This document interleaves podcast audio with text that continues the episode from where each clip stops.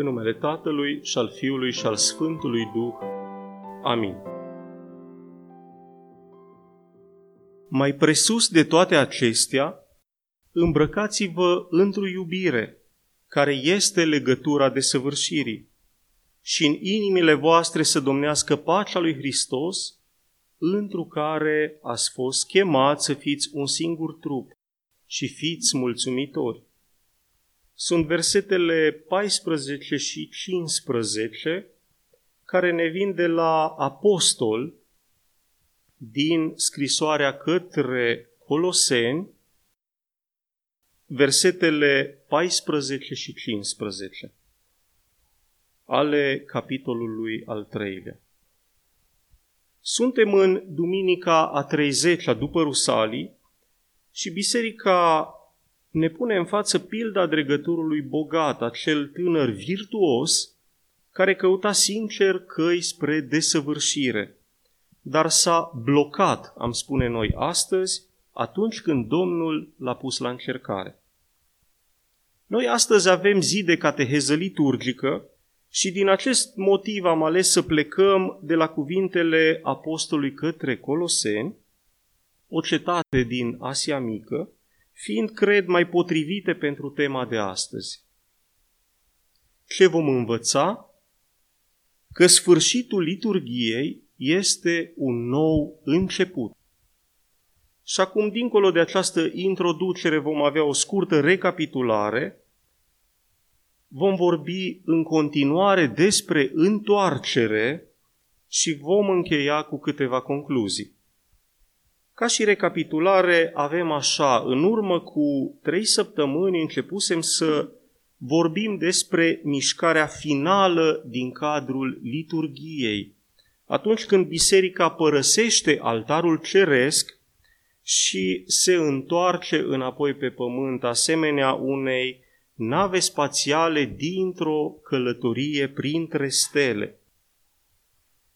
Oprirea principală a zilei, cum spuneam și adineaori, va fi tot asupra întoarcerii, pentru că ea este mai importantă decât pare la prima vedere, decât ne-am putea da seama în primul moment și trebuie cumva să continuăm ideile începute în urmă cu trei săptămâni.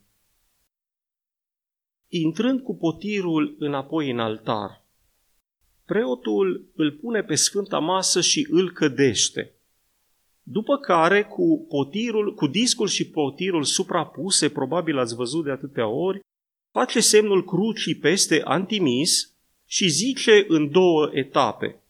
Binecuvântat este Dumnezeul nostru, deci este una dintre cumva adresările finale ale preotului în cadrul liturgiei este o binecuvântare adresată Domnului, acest lucru preotul îl zice în șoaptă. Și după care zice totdeauna acum și pururea și în vecii vecilor cu voce tare în fața iconostasului, corelat în momentul în care se termină cântarea de la strană, preotul zice aceste cuvinte. După care duce potirul și discul înapoi de unde au plecat ele de bună dimineață, la proscomidiar. Aici aș vrea să facem o primă observație. Este similar, cumva, ca să înțelegem mai bine, momentului de la o masă în familie. Acolo unde ducem farfuriile înapoi la bucătărie, când masa a fost servită, când oaspeții sunt deja hrăniți și ne apropiem cumva de, de finalul mesei, începem să strângem. Cam asta se întâmplă în acest moment în liturghie. În mod firesc, acolo, pasul următor este strângerea feței de masă. Așa și aici.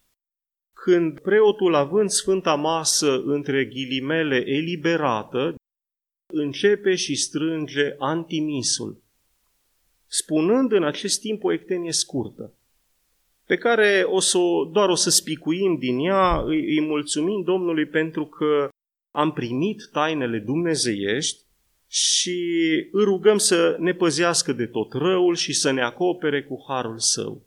Aceasta este cumva ultima cerere, ectenele sunt niște cereri, ultima cerere cumva organizată a, a, și specială a liturgiei.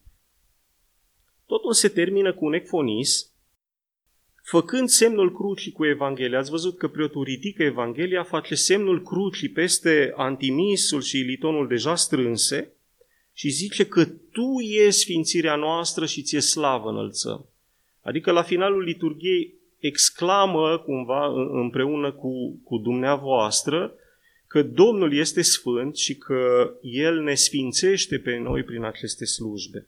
Și pentru aceasta aducem lui doxologie, aducem lui mărire. Acum, ca și o a doua observație, această ectenie ne arată încă o dată faptul că primirea tainelor este rostul și scopul liturgiei. Aceasta este ultima mulțumire. Îți mulțumim că ne îngădui să ne împărtășim.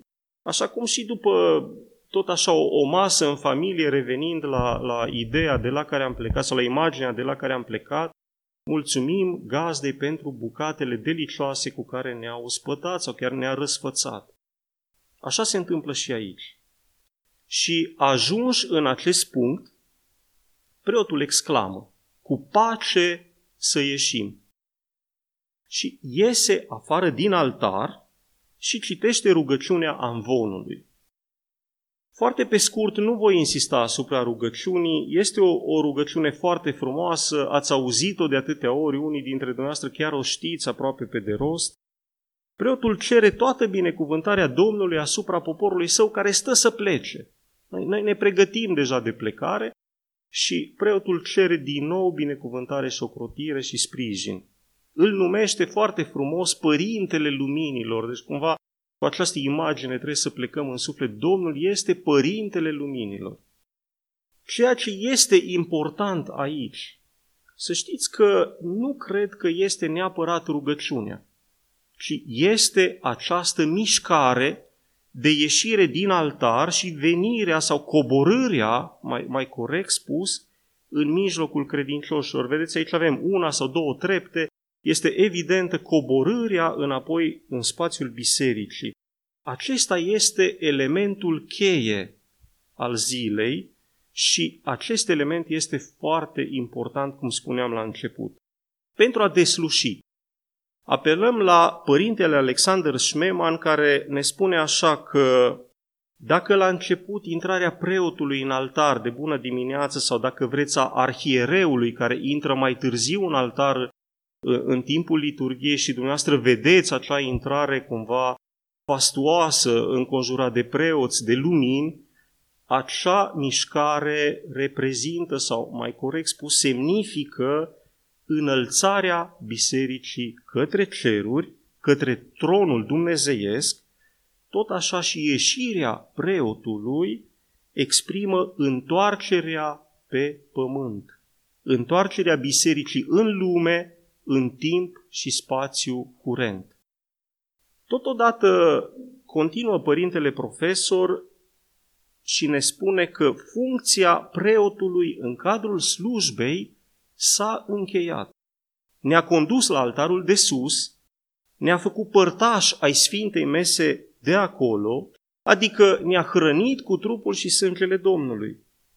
Am văzut împreună cu el lumina cea adevărată care strălucește la cel tron minunat și ne-am împărtășit cu Sfântul Duh. Am devenit astfel, și aici subliniez cumva cu, cu roșu, dacă vreți, poporul lui și moștenirea lui cu adevărat. Și o să citez acum cuvintele părintelui Alexander. Nu este nimic altceva pentru preot să facă în altar, pentru că biserica însăși a devenit altarul lui Dumnezeu și tabernacolul slavei sale. Ajuns aici o să facem a treia observație și o să vă rog să vizualizați cu ochii minții aceste cuvinte. Biserica a devenit altar, adică a devenit un soare spus altfel, pentru că Hristos strălucește tainic în sufletele celor ce se împărtășesc. Iar preotul se alătură oamenilor ca păstor și învățător în această întoarcere în lume pentru împlinirea misiunii lor creștine. Câteva concluzii. După cum probabil intuiți deja, Sfârșitul liturgiei nu este altceva decât un nou început. Și părintele profesor Alexander Schmemann ne spune din nou că se încheie liturgia înălțării, liturgia euharistică din care ne-am hrănit și ne-am sfințit și ne-am îndumnezeit și începe ceea ce el numește liturgia misiunii. A doua concluzie, cuvântul pace, vă spunea și altă dată, reprezintă intervalul de funcționare a liturgiei. În pace Domnului să ne rugăm este prima cerere din Ectenia Mare cu care începe liturgia și cu pace să ieșim avem la finalul ei. Acest cuvânt, acest termen trebuie să ni-l însușim, să-l facem parte a vieții noastre, a sufletului nostru, pentru că dacă liturgia se desfășoară în acești parametri ai păcii, așa trebuie să ne străduim să se desfășoare și viața noastră. Iar ultima concluzie vine tot de la părintele Schmemann. O să citez parțial.